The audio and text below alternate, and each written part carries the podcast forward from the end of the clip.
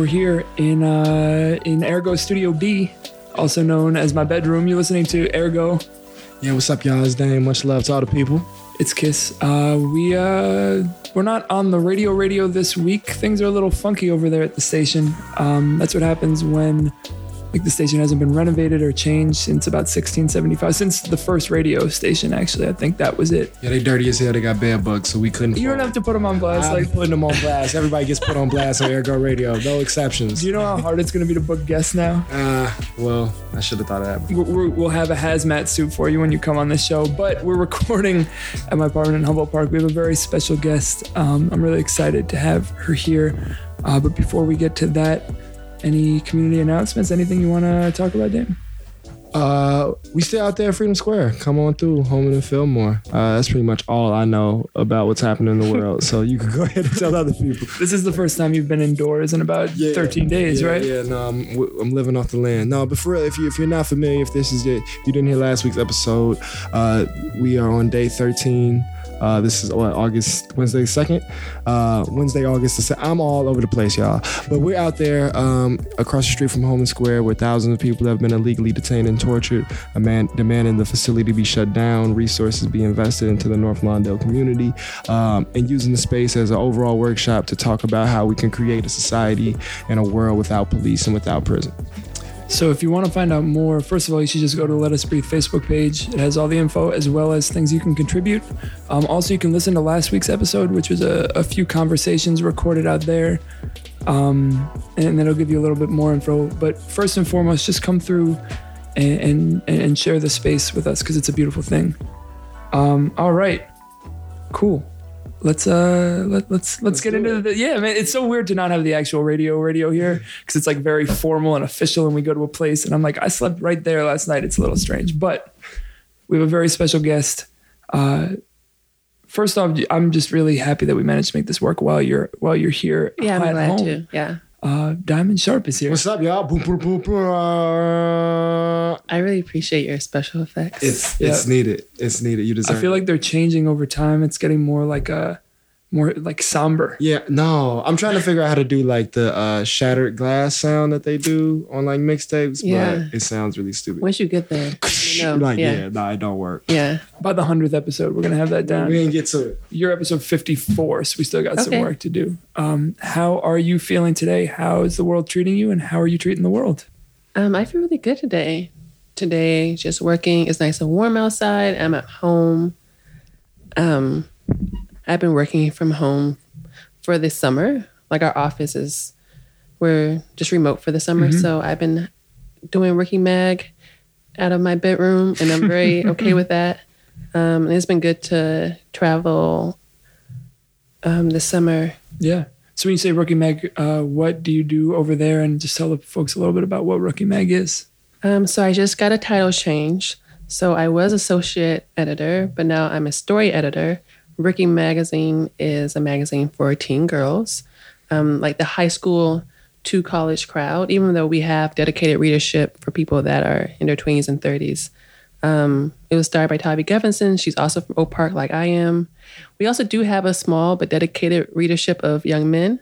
So don't feel bad if you are actually sneaking on rookiemag.com. No one's going to play you if there's you no are. there's no like uh like you don't have to fill out a form when you when the like a pop-up thing No. first come in that's cool um so yeah you're back here you staying in oak park while you're home where Yeah. where is home like without that being the big question like where do you stay usually and what are you doing back here in chicago So I'm from Oak Park, and yeah, when I come home, I'm staying in Oak Park. Um, what's your second question? uh, what brought you back to the city for the summer for a Oh, couple weeks? Really, just because I like being at home, and because we were working remotely, it just seemed like the perfect opportunity to be home, right? Like Yeah. if we're working remotely, I can do that from Chicago.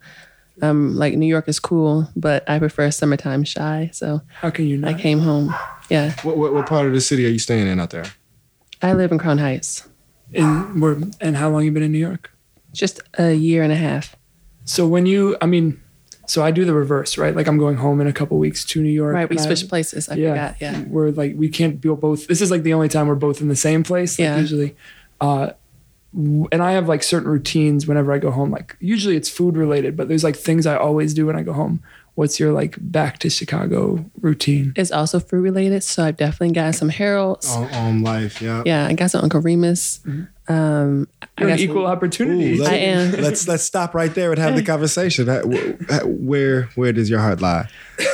So you're not going to get my West Side card pulled. What I will say diplomatically is that I think that Uncle Remus is killing the game in the sauce and the size. Okay. I prefer the salt and pepper chicken over at Harold's. So I'll leave it there. I think they both do some things very strongly. Oh wow! Yeah. All the constituents are, Yeah. are, being, Yeah. are being reached out to Diamond here. Sharp for Alderman folks. For all the mild sauce. I was careful. yeah, yeah. Word. So, and I also know you were, you know, we we crossed paths last week around the the incubator that the Poetry Foundation did and the block party and all that. Um, you know, I, despite the fact that I was an employee of it, I wasn't around the incubator at all. But it seemed from talking to folks like it was a really cool thing. Uh, what was your experience like with that? Yeah, it was really powerful. I feel like it takes me some time to be in, after being in spaces like that to really think about what happened. So it was about 30 poets from around the country, and we were there at the Poetry Foundation in the incubator to really discuss like what it means to be an artist, but also be part of your community and do community um, organizing and work. So some people, I mean, it runs the gamut. There are people who work in youth organizations or work in community organizations. There's people like me who work in media. Yeah. Um, but what you know, the thing we have in common is poetry, um, and really being able to be in a space together and talk to each other about ideas about how to move our work forward, how to make sure that we're being accountable to, to our communities, um, how to solve issues that like seem to be plaguing every poetry community right now. Like, like what? Um, I think a lot of discussions, um, this in general with like across poetry communities, like how do you make sure you remain you maintain safe spaces? I also think, yeah, I think safe space is something that comes up just not necessarily in the incubator just itself, but like in the wider discussion. I think when you're talking to poets, like how to make sure that the use spaces we have are safe spaces, and as we move forward into um, like our adult spaces, like how are we making sure that X, Y, and Z open mic is a safe space for all, right? I think Yeah. that's something that people, just because I think the conversation right now, people are, are more knowledgeable on these issues. Yeah, I mean, we talk a lot about like the limitations of even that framework. Like, you want to? I've heard Dame. I've heard you talk about this before. Yeah, yeah. Um, bef- before I like kind of bring in my personal critique, I would like to hear more if you feel comfortable speaking. What What are some of the the like foundational issues that endanger or or compromise the safety of, of the poetry spaces? What are some ways um, that people who are trying to enter those worlds can be be aware of what they need to be accountable for, uh, or what to be careful of? Yeah. So again, I'm not really speaking just about like what we discussed on the eBay. I'm really talking here about On, like, like, on a, a national the, scale, like yeah. the, on a national scale. Um, I think the way I just witnessed in like the last five years is there's definitely been issues around sexual assault. There's been issues. Um, I mean, sex, I mean, I, I think that's really that's the elephant in the room, right? That Yeah. sexual assault and its various like the way Yeah. that it manifests itself, um, sexual harassment, et cetera, et cetera, has. I mean, it seems like we're at a point now where like people recognize that, that is wrong, and that there's. And Which is- which, is, Yeah, yeah, which is good, yeah. right? It's ridiculous that people don't recognize that 10 years ago or 15 years ago or however many years ago. And also that there's ways to make sure that people are held accountable once they commit those acts, right? Mm. So there's been national discussions about, I think, I think what we have to get move away from is like some of the national discussions about specific poets, right? Like we've known these people have done wrong, but then talk about like some of the fu- the fundamental problems at hand, like patriarchy. Like why is it that like grown ass men feel comfortable talking to young female poets in any kind of way? Like that's Right. to me Not to mention like leveraging their access and their power, not just like saying offhand stuff, but like actually like using their- perpetrate. Right. yeah, you Yeah. like knowingly using their power for bad right Yeah. and that's happened in various spaces Yeah, I think so. This is an interesting thing, just because, like, it's one thing to have those conversations, another thing to actually put it in practice, right? So I was in a space where I was one of the facilitators not too long ago, right? And there was someone who came in as an audience member who one of the people on the like performance facilitator end felt unsafe with them there for a whole bunch of reasons. And it was one of those moments of like, okay, how do we actually like the conversations are all well and good. How do we hold that person accountable and ask them to actually just leave? And I was surprised by how easy it was to stall, even though like I knew it was exactly what needed to happen. And to be like, well, after this song or like after this piece is done, then we'll ask him. Well, then it was like, oh, okay, let's actually take a moment and think about why we have to do this. It's not just like doing the right thing. It's like that person doesn't feel safe right now because of that person. Let's do what we have to do to do it. So eventually it happened, but it was one of those moments where it was like, let's actually put this in the in the Into concrete for a second. yeah. yeah. And it actually like embody this stuff that we all are kind of agreeing needs to be done. Um, so for you, I mean, you you serve kind of an interesting role. You know, you mentioned like the media space by air quotes. You know, in in kind of being in conversation with whether it's teachers or you know poets doing all these other kinds of things. Do you think they're like unique, like in those conversations in the incubator or just in general, because you are both a poet and you're doing that other kind of stuff? Um, what are the like unique things that first of all, like I keep saying the the digital space or whatever, the media space. What what is it exactly in addition to being a poet that you feel like that you do? I know you're an editor and all kinds of stuff like that. How would you describe what you do? Oh, I guess when I'm describing myself, I usually say I'm a poet and essayist. For Mm. me, journalists just sound so boring. And- Like you need like a fedora to go And in. so and so, what do you what do you think the uh, the distinction is? Like like take take us on what the distance is between journalism and, and essaying. Well, I just feel like I, c- I'm coming from a creative writing background in general. Like I'm a poet who happens to edit and happens to write and happens to like work in digital media spaces. Where I think that maybe someone who's like who went to undergrad being like I'm going to be a journalist, like, and maybe either went to liberal arts school and major in English or just went to like your J school, yeah. to, to you know the regular undergrad was like J school and they went to J school or whatever. I think it's just a different way of of thinking, approaching writing, right? I think it's just a different way of thinking about it. Um, I feel like my, the communities I hold myself accountable to are definitely creative writing communities where I don't necessarily I don't feel that way when I'm thinking about like journalism at large. Mm. If that does that make sense? Like I, mm. I'm not I going. think so. What do you mean by that? I just well, I think if someone's asking me who my community is, I'm definitely going to name like five poets. I'm not going to name five journalists who are doing Right. similar work. It's, I think about that with this, Yeah, it's the Ella Baker question of like, who are your people? You know, Yeah. Right. and therefore, who like who are you accountable to? Yeah. where is your power rooted? I think about that a lot actually with the radio show, right? Because like we are on the radio, we are not like in the radio world. And there are definitely like limitations to that, right? Like there's access or there's people who could help it amplify Yeah. that way. But it's also like that's just not who we make things for, you know? Yeah, I think it's good to like figure that stuff out early. Mm. I think once I figured out, I was like, oh, I am a poet who also happens to be really good at editing. It happens mm. to just kind of fit into this space. And I'm able to make a pretty decent living um, and be able to write, which is a very unique situation to be in. Like, like I'm very lucky that I just kind of fell into it, right?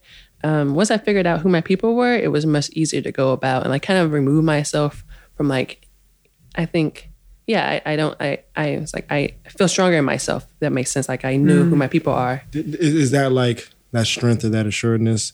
Did that come from like a, a wrestling or a tension? Right? Was there ever a time where you felt pulled or or was trying to hold yourself accountable to a journalism community that you weren't really in tune with, or have you always been kind of like, Or is it just nah? because you came up in YCA? Like I do think it's because I came up in YCA. I don't, I don't know if it was tension in that way. I think it was tension since I was like 23 and 24 and didn't know what the fuck I was doing. Yeah. Just so like general tension of like not knowing where I was going. I was sounds broke. fam- sounds really yeah. familiar. And I was broke. I wasn't making any money. I was like working various jobs. I'm like we're working a nonprofit. I will never work in a nonprofit again. This is this is our dedicated uh, critiquing the nonprofit industrial complex moment. Why would you never work in a nonprofit again? Um, because if I want to be exploited, why not make more money doing it? That's so- great. That's I- fantastic. I'm with you. Yeah. That's how I feel. Um, I'm not interested in being exploited at any circumstances. Um, but no, my experience in nonprofits was just, yeah, that it's exploitative. It's you aren't paid enough. There's no way to grow, right? Because like you come in entry level, and that's where you stay. There's really no space for any type of middle. There's just nothing there. Yeah. And just maybe DC is also saturated with this every type of nonprofit you can imagine Right. Yeah. too. So I just it's just a, it's not The a life streets for are me. paved with 501c3 certificates. Es- essentially, yeah. Um, and, but even when I was in DC, right, I felt the tension about the fact that like I really believe that like there's Washington and then there's DC. I lived in DC. I actively avoided Washington, and Washington is like the 501c3, and the I come here to work on the Hill to like then leave in two years to like Yeah. further my own career, right? I was like, oh, like I feel again, in D, like in DC, my people were DC, right? People who are from there, Yeah. are people who've been there long enough to feel like they were from there.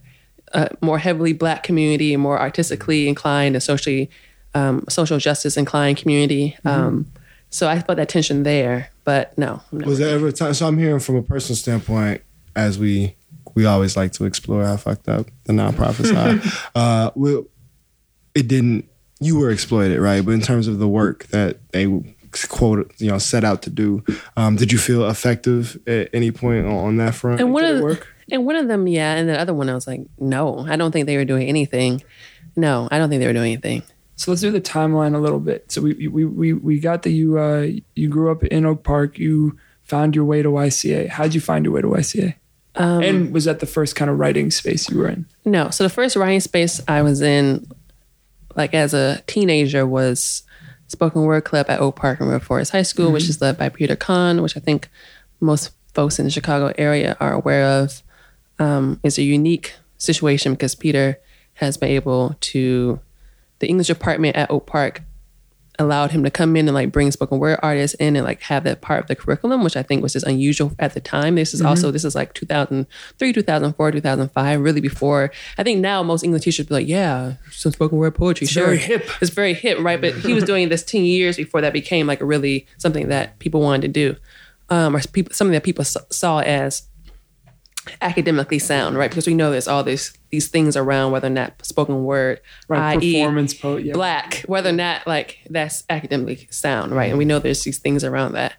Um, so it was spoken word club. So I did that. My started that my my first year. My I wanted I I wanted to do my first year, but my grandfather died, so I just was dealing with a lot my first year of high school, and then by sophomore year is when I joined officially. Um, the reason I came to YCA was by accident. My friend Deja Taylor, which some folks know, Shout out Deja. Yeah. man. where is that? I feel like I haven't seen Deja in a Deja's couple around. months. She's oh, around. I think she's like working in, in the lab somewhere. Oh, we got to get Deja up on Like- here. Are you familiar with Deja Taylor? I'm, I'm oh man, we th- throw it on. Hey, we're throwing some I'm Deja. I'm adding it to the list. We're throwing some Deja on this podcast. Yeah. I, I decree it. Super bad. That's that's the track. I, I request it. okay. Um, yeah. So I, I really, Deja's somewhere. I mean, she's here and she's definitely working on stuff. And Deja's a fantastic writer and performer, actress, rapper. I mean, you you name it, she can do it. So Deja, Can she podcast though? yeah, right. Deja, Adam Levin, Nova from Oak Park, and maybe one other person. Because at the time, YCA um, only let in a certain amount of Oak Park kids, which is fair, I guess. It is called Young Chicago Authors. and we have to be, So there were like quotas that like the, it, it, was wasn't- like how only a certain amount of Armenians could come to the United States until 1960. Yeah, sure. It's a Is it like just that? just like that. It was just stretch. like the yes, just like The that. Armenian struggle. Oh, okay. Just like the Armenian struggle. Sure. Oak Park residents are the Armenians of Chicago. Yeah. Questionable. Questionable. Questionable history. Okay. um yeah, so at the time there it is called Young Chicago Authors, so they might in fact be more inclined to have people who actually live in the city of Chicago to be part of the organization. But they were letting Oak Park people, Oak Park people, and Evanston people in like essentially like just a handful in at a time. Fair enough. I think it's discriminatory. but I mean, I'm joking. I'm not. Go on. Um, so yeah, I like they. Damn you, young Chicago authors. Um, so I came. I like. Thank you for helping all the people we've had on the show, but damn you. yeah, I know exactly. Um, so yeah, all that said is is that I was hanging out with Deja that weekend and we were she was like, come with me to this thing, and then we'll go to it where we were planning going afterwards. And I like went, I was like, I need to be part of this. So I taught myself into the program because I wasn't part of like I think Peter had like sent um like Bob names of, of kids from a part he thought would like benefit from program. And I was always quiet.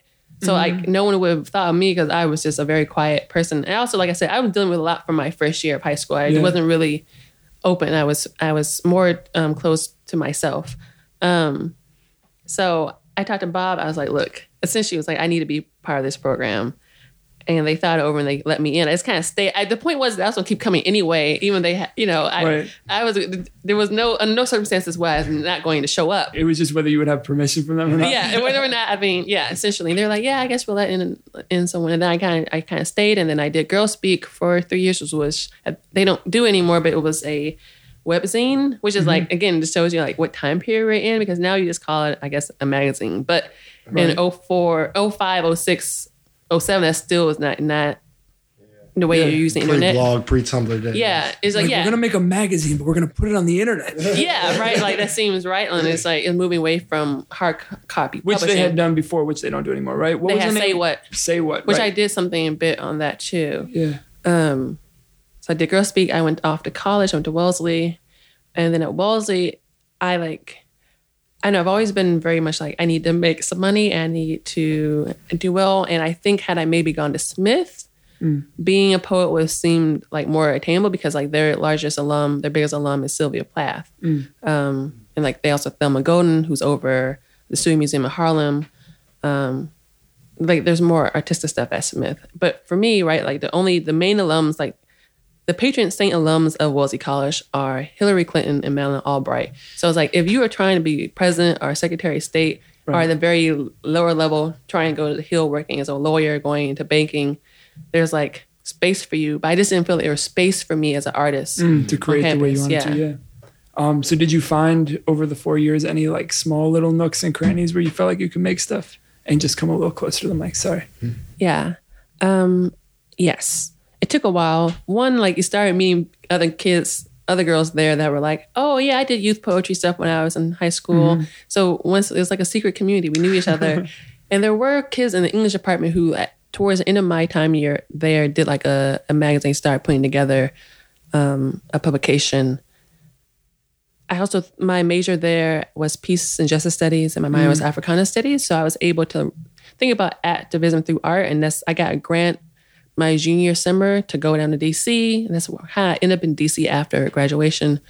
Um, to follow around Holly Bass, who's a poet and a performance artist, and just engage with the activism and art community there. I did like a a report about it essentially, I, and I got funding for that. So I found little ways to do it, but it just didn't seem, for lack of better terms, legitimate.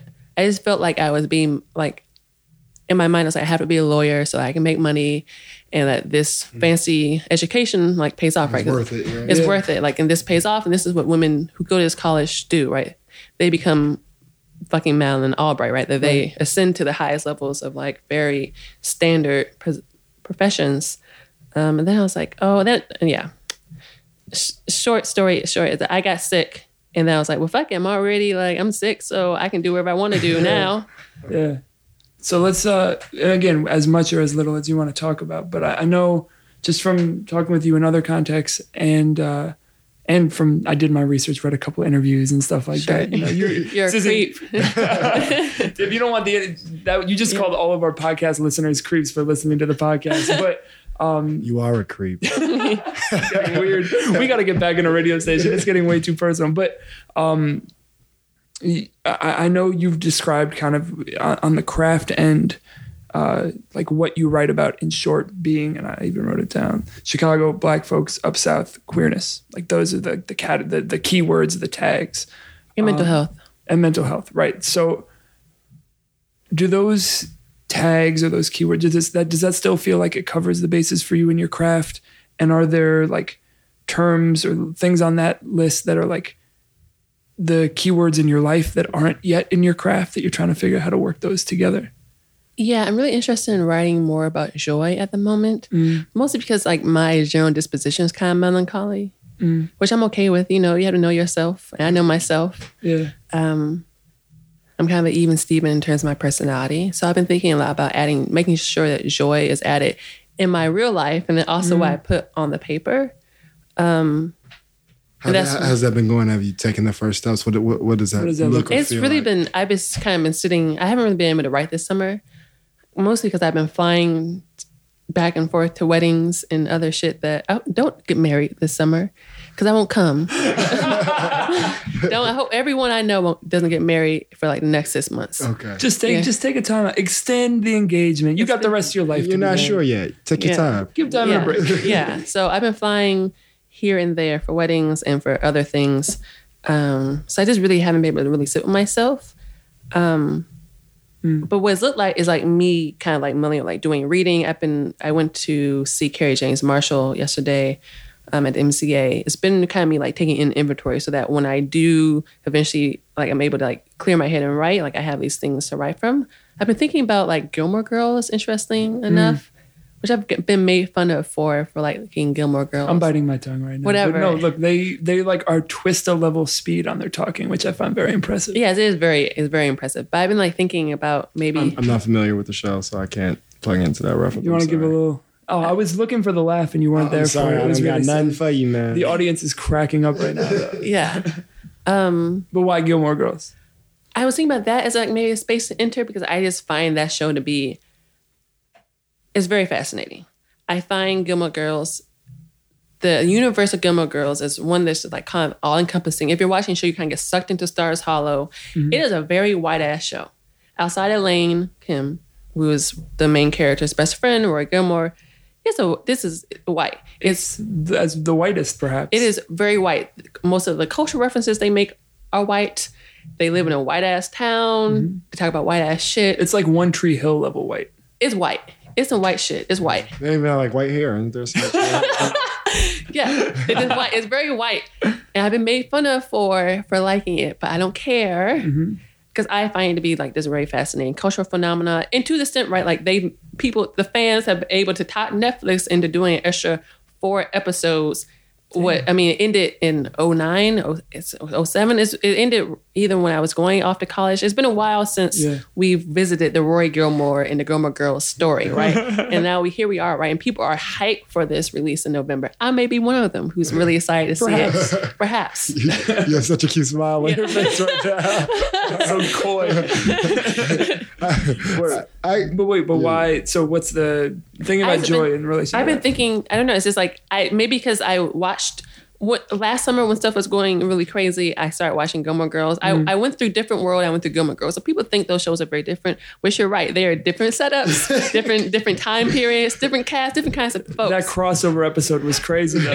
yeah, I know. But when you think about it, both Different World and Gilmore Girls does a really good job of sucking you into the respective universes. When, when you're watching either one of those shows, you are in the universe of that show, which I think not every show does that well. I think they do the, they do that very very well. That you're kind of you're there, and I think it's just something about the in both those shows people have wanted to revive. I think you know. Yeah. People who d- different world is like they 50 years old now, and that's like we would be revisiting them as like as they're seeing their kids up at college. It mm-hmm. actually might make a really good TV show, right? But like people wear Hillman college shirts, right? Like people are Yeah. invested in the Hillman college and the different world brand. Just and I think people are also equally like that type of fervor is also for the Gilmore Girls brand. And I was somewhere in the middle where I like them both. I don't care if I'm black and I like Gilmore Girls. So that's essentially. So I've been thinking about that since it brought me. apologetically a fan of Gilmore Girls. Yeah, Like, it brought me joy when last summer was really crazy. I kind of like used different world and Gilmore Girls to escape from reality, Mm. and they both like the way that those shows are set up is kind of is an easy way to do that. yeah. So So yeah, that so joy through escape though, right? Yeah. How are you? I mean, it's funny. This is I'm not gonna go all the way in it, but like in the living room when my, my parents were visiting me this weekend for the first time ever in Chicago, and we had like maybe one of the most meaningful conversations I've ever had with them, and a lot of it centered around like like the classic Jewish parent, but are you happy kind of question, right? And it became about like how are you making joy and how are you making room for joy, and I'm finding that like I can only do that when I'm the one who like set up the circumstances, right? So I can like escape. I can either escape into something that someone else made, um, that's like a TV show or something like that, or I can escape into something where I got to build the world, but I can't just like surrender it in the real world to someone else.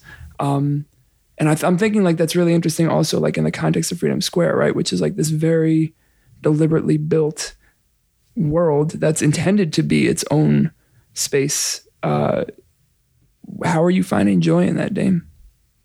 um Or in other places, but you're nowhere else. yeah, I'm not. I'm only there.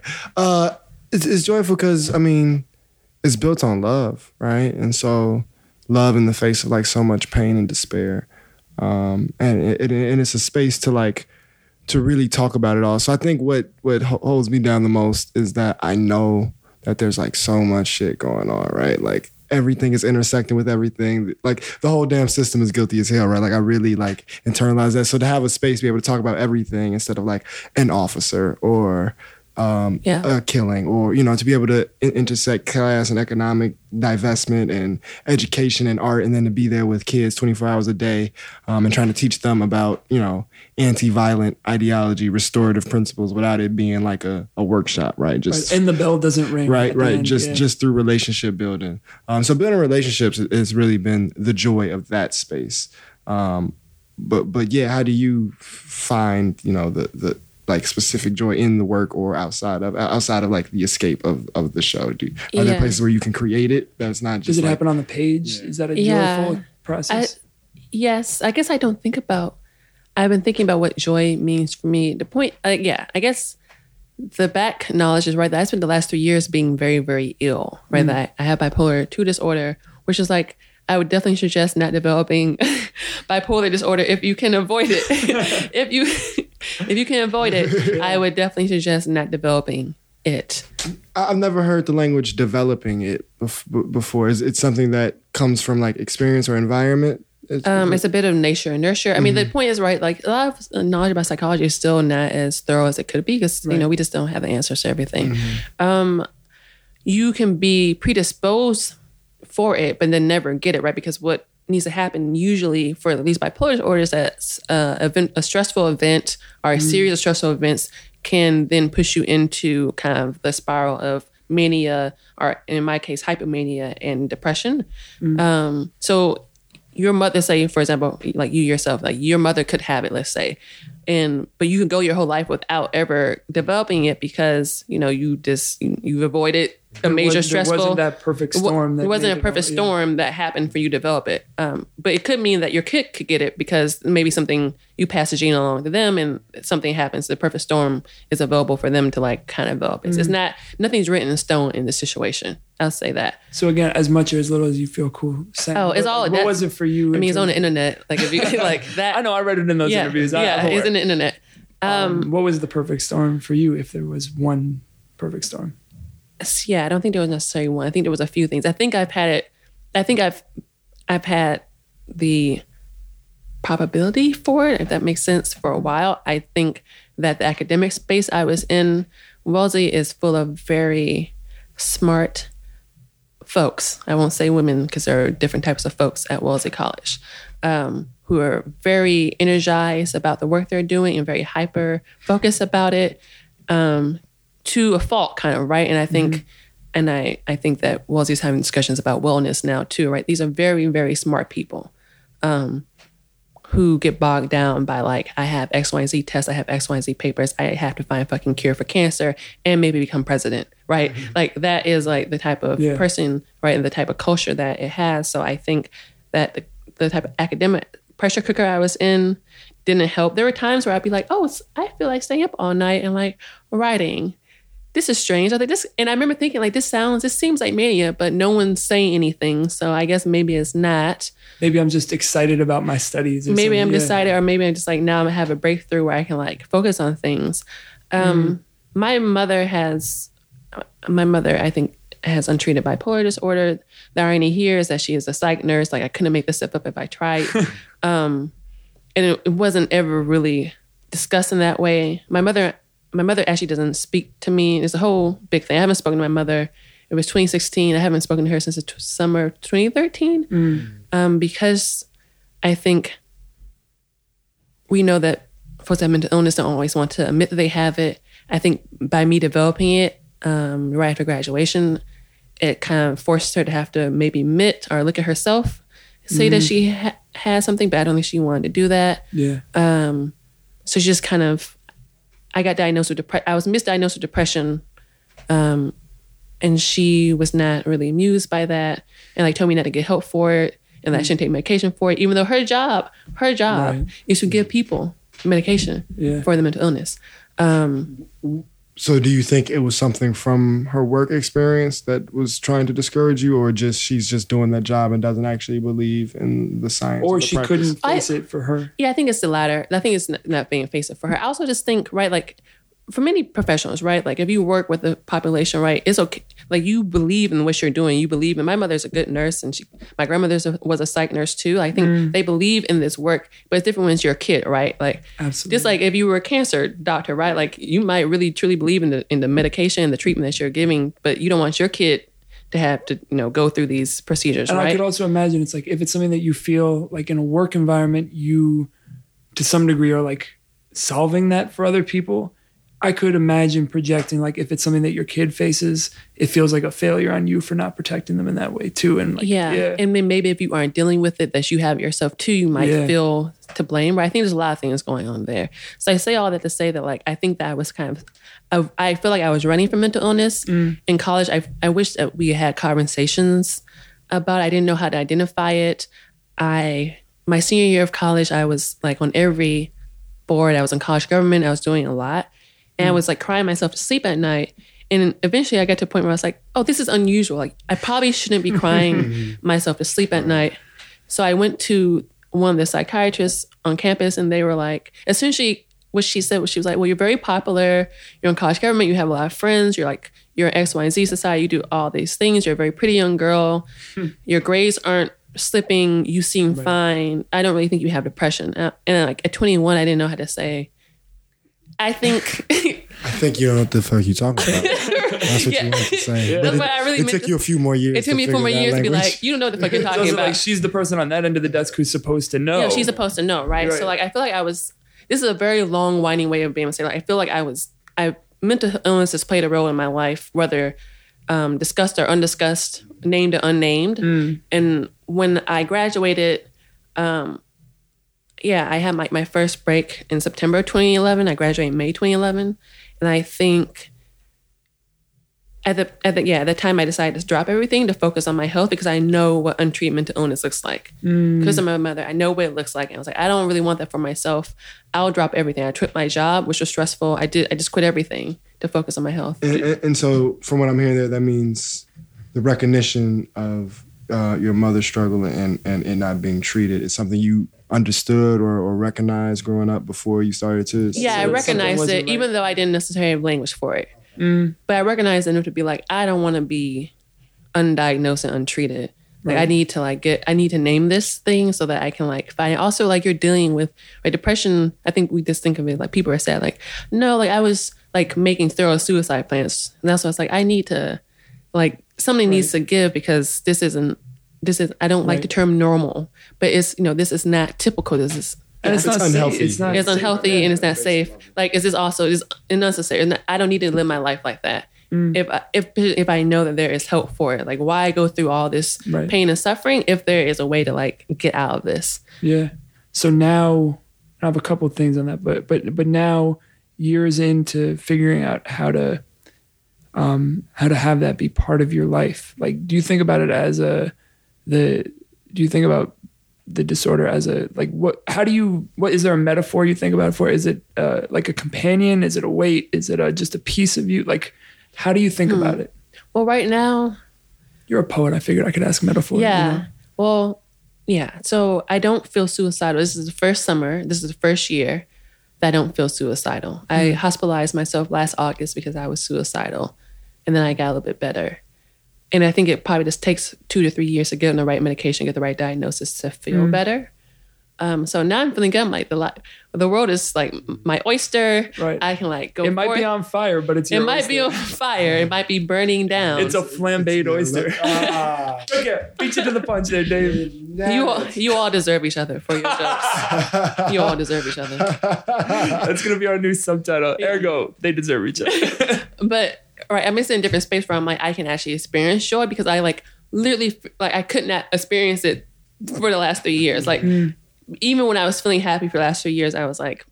This could all kind of end soon. Like, Right. when is this going to like swish up on me? Like the other shoe, cloud hanging. yeah, like- the shoe is going to be dropped. There's this cloud kind of hanging, following me around, right? Like this, I have like unwanted house guests, like a unwanted body guests or brain guests, I mm. guess. So now I'm in a space where I'm like, I feel good. I think I have this thing under control for now. We'll see. We don't like you don't you know you don't know, but I feel like I'm in control right now. So I'm like, I feel more joyful. I feel like I'm able to like really make plans and be like, oh, I will see them through. Right at 23, I was like making plans, and I was like, I don't really know if I'm gonna make it to 27. So now I'm like, I'm really I'm saying like what do I want to do at 30, and I actually have you know unless something else goes wrong. Right. Um, I mean, you know, anyone can walk outside and get hit by a bus. But if I don't get hit by a bus, mm-hmm. I can make it to 30 and like, you know, put plans in. That makes sense, right? It's Yeah. just different when you're, it just feels weird when you're making plans because you're going, because what all your friends are doing, because you're in an age group in which you make plans. Plan making time. It's plan making time at, in your 20s, right? Right. Your early 20s and out of college. Damn, I should be making some plans, I guess. right? But, But then yeah. when you're like making these plans, knowing that you're like not necessarily convinced that she'll like be able to live to see Mm. them through, and now I'm at space where I'm like, oh, I can make plans for my life and like for all intents purposes, like I feel like I can see them through, and Yeah. that feels really good. what is the uh the plan that you have, whatever stage it in, that excites you the most?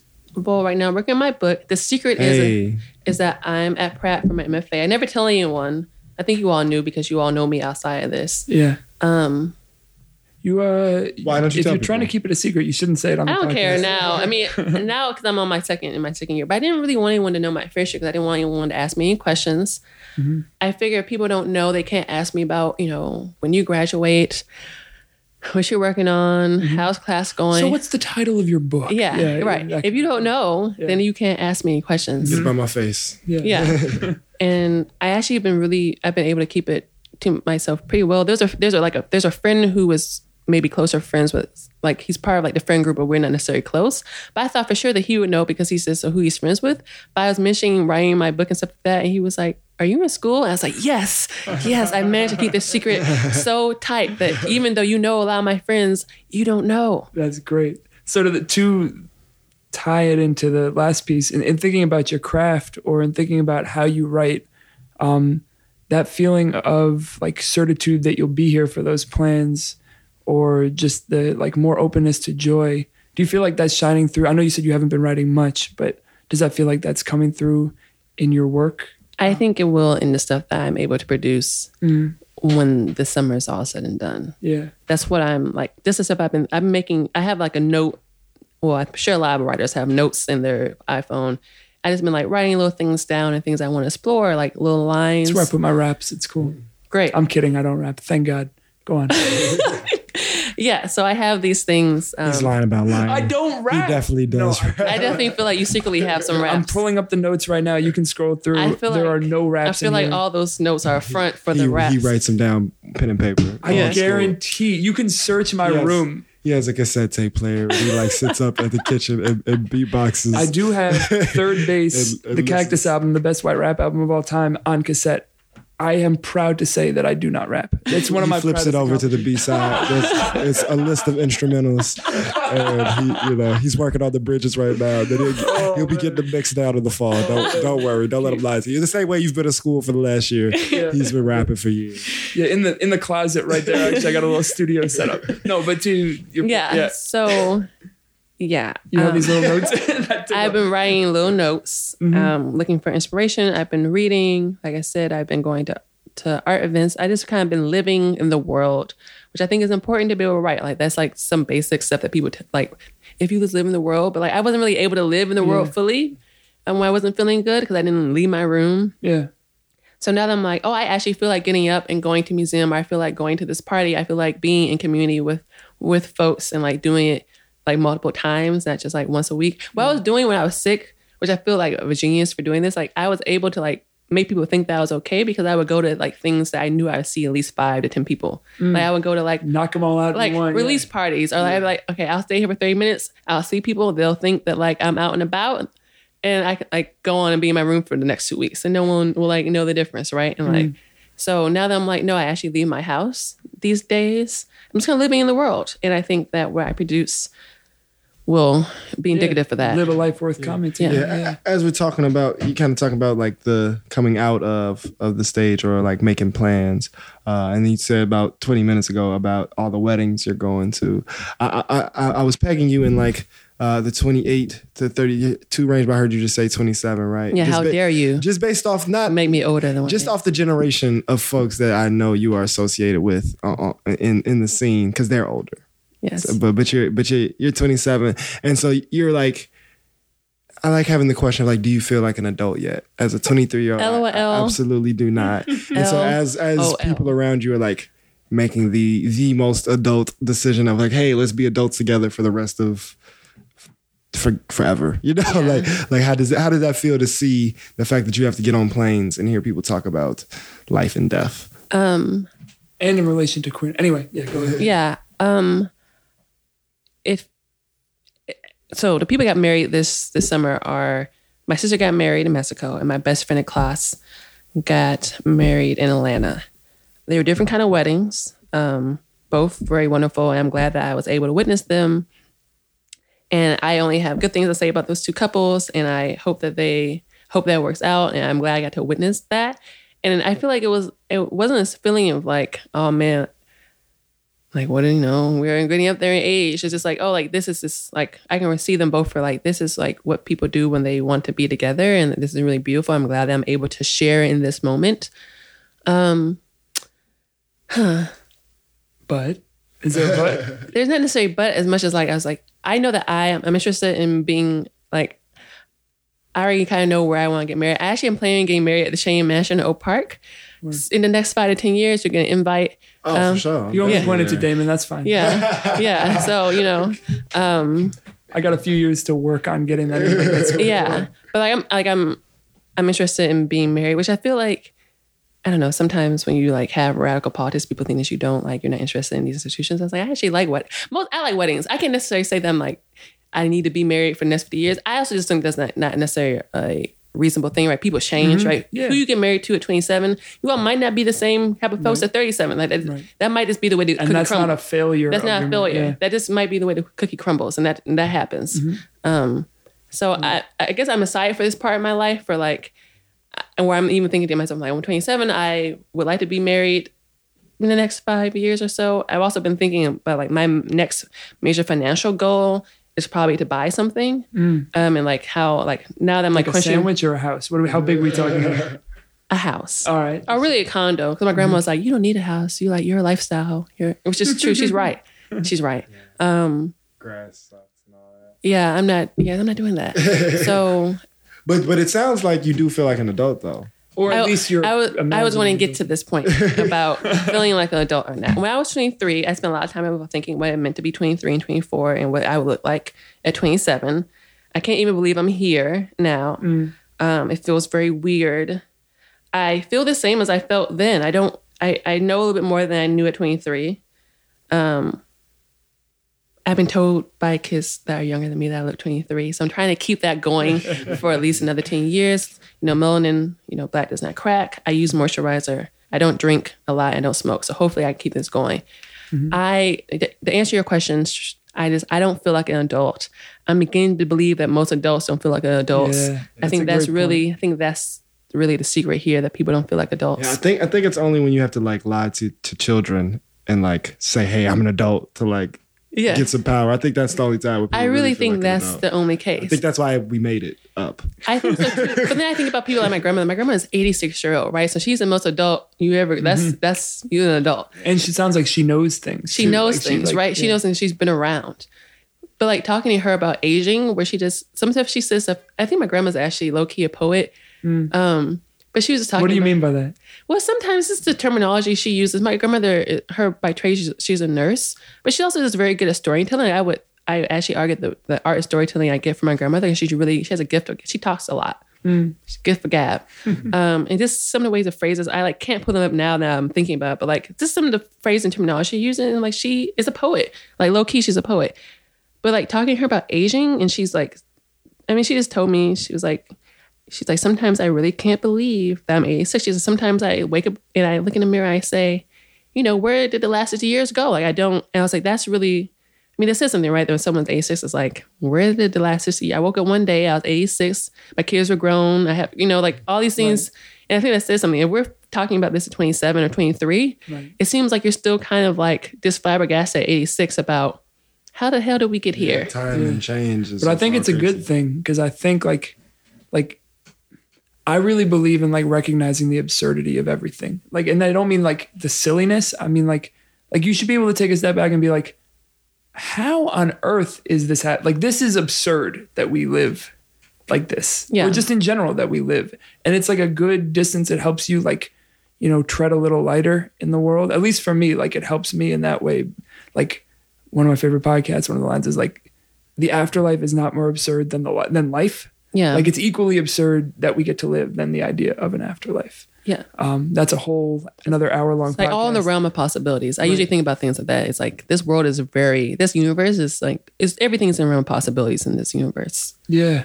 Um, I, I want to go back one piece to the to the craft piece and, and some of the excitement you were talking about. It, I could see it about like these things coming through as you write. Um, it- it's less a question, and I do. I want to just play. So finally, Noname. Uh, a, a friend and hopefully a future guest. We're working on it. It's been a long process.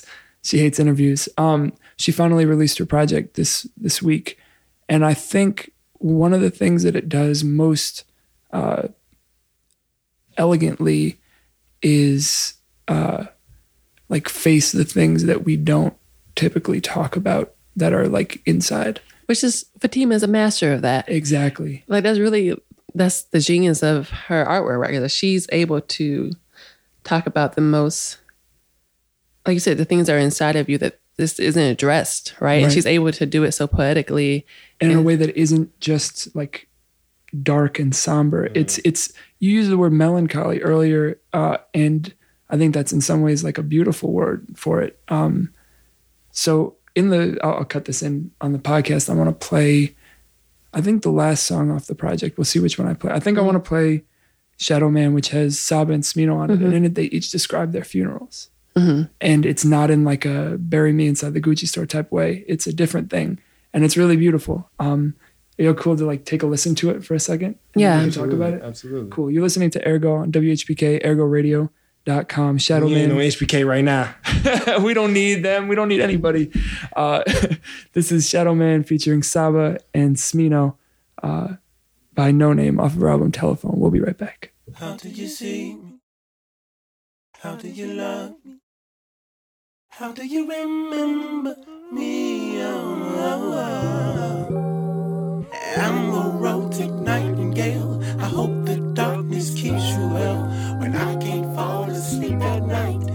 Blindly talk myself to fight. Oh, shadow man, shadow box, please keep your hands up.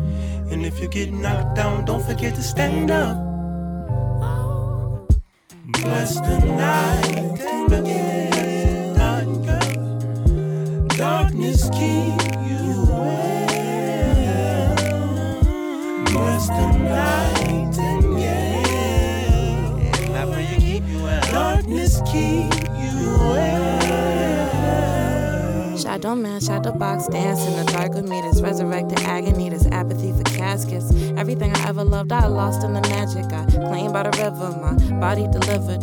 When I died, 27 rappers at my funeral. Moses wrote my name in gold and Kanye did the eulogy. Remember all the bashfulness, understand the truancy.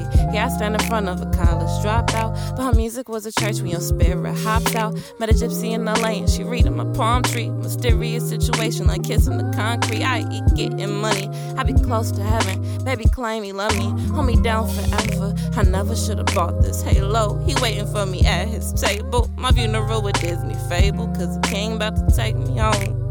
Preach church, tabernacle, Tallahassee sunshine. Southern is my bloodline. We know it'll come time to go. And though I leave like alumni, I'm lying like a lullaby and quiet like my tongue tied alone. Bury me in satin, tell the pastor, say this ashes, sat in class with me, who? First row. If ashes turn to ashes, then I'm back in my first form with a dust storm, with a corn and cold. Morbid or late, Lord give, Lord take. Viva la muerte, mortal man. Less love, more hate, more like mortician. We meet our fate. Funeral home looking like a home that I used to live in. You wasn't supposed to go so soon, I took it for granted. Maybe we'll meet the next life, maybe another planet. Open my soul, but then it'll end with an open casket. Uh, ayy, uh, tippy toe on a tightrope. Leaning on green, every go be a dice roll. I'm fiending the feline, who mindset a fiendie. I got two packs fools. Gold on my gum line, they got rich out. My tongue sticky, throw in the tightrope. Cleaning my grievances, as a heathen, I set like Legion out. Never believed in yo, system I needed more. And I done went Figaro with the finger roll, land around, split my head and start leaking songs in the words. Yeah, them words, they make a nigga live forever. Black with them birds, my heart stay lighter than the feather. It's gonna be niggas booming at my funeral. Tell them play Metro Boomin at my funeral. St. Louis taught me death could be your neighbor. Stay awake, don't take the family for granted. Better days away. Bless the night get darkness keep you well. Bless the night and darkness keep you well. Bless the night and darkness keep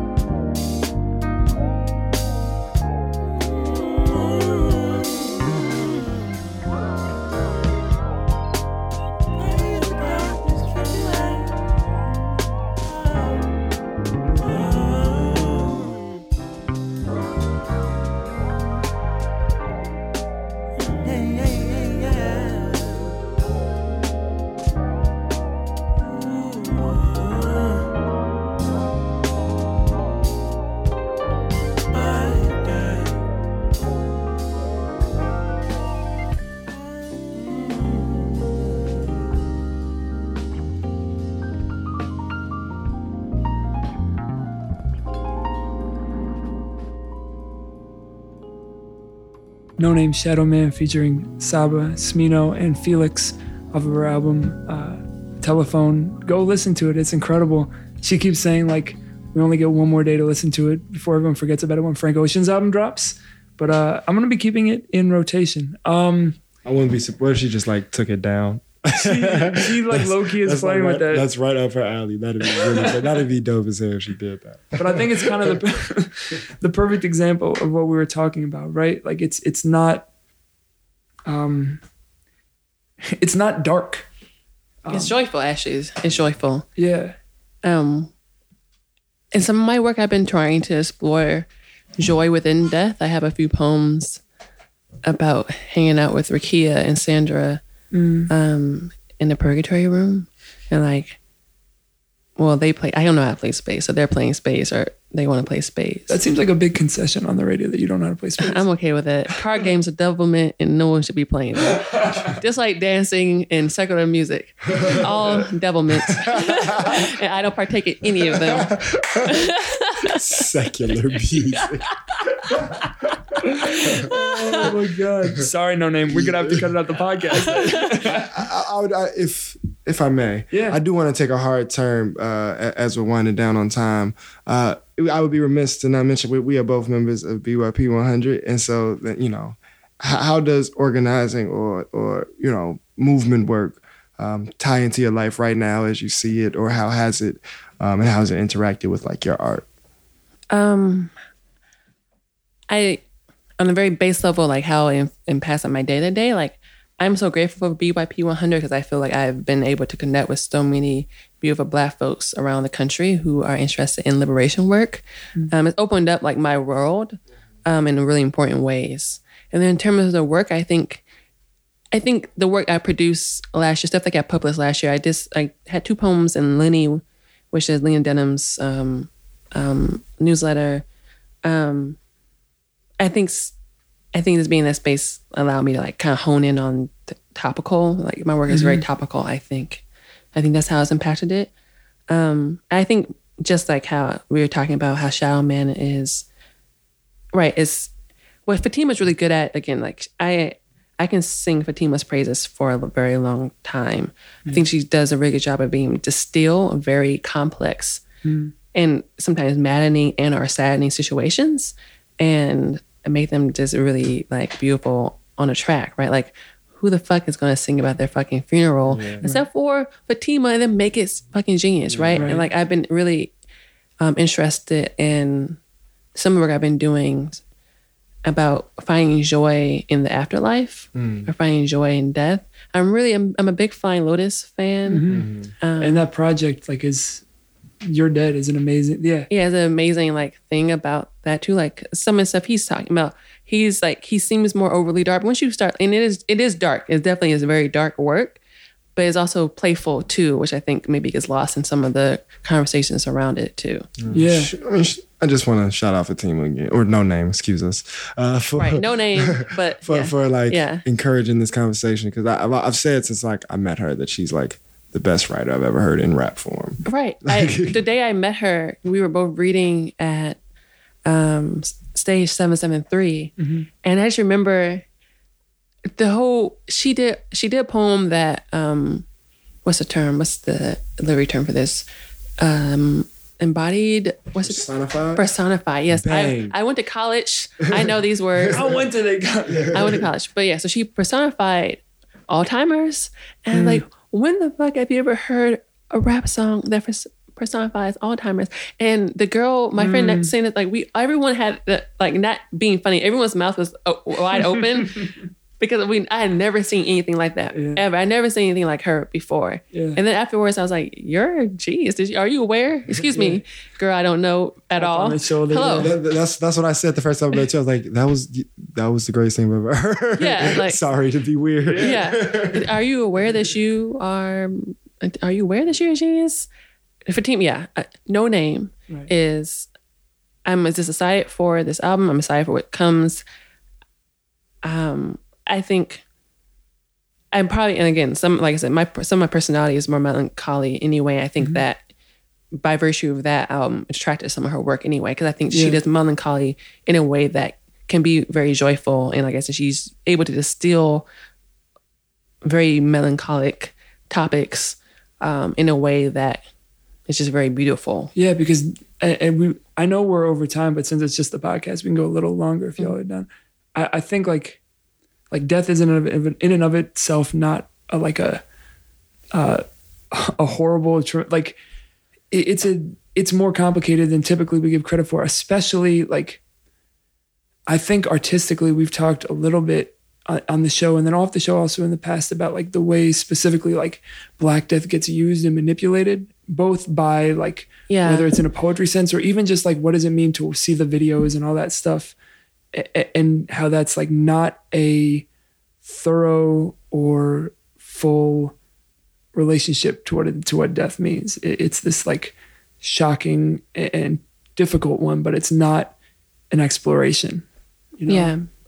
Um, my friend Kim Drew, who is on the internet, um, she's known as Museum Mammy. She runs a Tumblr blog called Black Contemporary Art. She's about to be in Glamour. hey Um, so. Kim is, is really, really dope. But she was doing a talk at Schomburg. Um, it was about Basquiat. And she said something I thought was really important, right? Because Basquiat is usually, it is true, like the way we think about Basquiat is like genius. Like, unfortunately, he died. He's part of 27 Club. so like, sad it's like it's a very sad thing. And she said, death isn't always a failure. And that like kind of blew my mind. I was like, that's really true because the way we talk about we talk about Basquiat, like, oh, he was such a genius. If only he had not OD'd. Right. Like, what could he have done? And she was like, death isn't a failure. right and there's and living longer is not an inherent like quality of a better life Yeah. yeah I just think, yeah, I think that's an interesting thing to explore that death isn't always a, fa- a failure. yeah Yeah, that, that's profound. Um, I think I think it's time to to, to wind it down. I, I do want to play my favorite game, Ergo Stable. Uh, it's all about accountability here, right? That and, and there's a sect of the world that that I say um, has run amok. What could been- that be? And has been on bullshit for, for generations now, uh, and no and no one calls them out. Um, and and and in the ways that so many other people get called out, and, and that group of people is R and B singers. So what we do here every every week, or when we get a chance, is that we we ask our guests to start beef with the R and B singer, right? Like if a rapper came out and just like did something wild, right? Like everybody would, would you know, everybody would, would go in on him uh, or her. Uh, and I, I want us to make sure that we hold the R and B world accountable. So so we give that space before we get out of, of here of Ergo Radio. So this is from Motown on to like Bryson Tiller, right? Like the, the entire gambit. Uh, so if you you know if you want to start some beef with David Ruffin, now now is the time I feel to like do you're it. pushing in the David. I am. I want somebody to say David like he was kind of bogus. Ain't nobody here to see you. Yeah. Um, yeah, I think David Ruffin was very funny, actually. Anyway, um, I don't really have any beef with anybody. I feel like I don't really, you know, I feel like that's like, I just don't, there's no one that I am really, I feel that strongly. But strongly you about. have to. You can't leave here. Until I don't do have it. anybody I feel that Ah. strongly about. All right. Yeah, no. This is this whole thing's We're been a disappointment. disappointed. Uh, who else? Who have people said? well, R. I mean, Kelly. R. Kelly is, is what he was- what this this was designed for. Oh well, You know, in Chris, general, Chris yes. Brown, Trey Songz, But get- I feel like should should get much. I. I guess I like Flack. I forget that they Exist, exist. yeah. Yeah. So I mean, yes, once you bring them back to my knowledge into like, yeah, I'm yes, and yes, I wish they would both stop. We'll add another hashtag in, in the anti R. Kelly campaign. That's Yeah. good. Uh, we keep a, a board in the studio for that. Um, cool. This was beautiful. Thank you for being here. I, yeah, this was fantastic. Thank you for being on the show. Yeah, mu- much love. Where, where can the people find you? Where your verified account? Let, let them know where it's at. And where can they read some of your poems? Since you don't want to, since you're not going to perform, it's cool. I just want to. Where can people Um, find you? I'm I'm on Twitter. I kind of live there. That's my second address. So my Twitter name is Diamond with the E, so D I A M O N D E at Diamond, and you can go there and find some of my work. There's a link to my work. I'm around. I'm on internet too much. In fact, you can find me. Or thank you so much. Thank again. you. And uh, folks will be back next week, maybe in an actual radio station. We'll see. But I'm not risking this bed bug thing. I'm moving in a couple weeks. This is not. This is not a good No, move. It's not what's up at all. But, but you guys are. Much love to the people. Peace.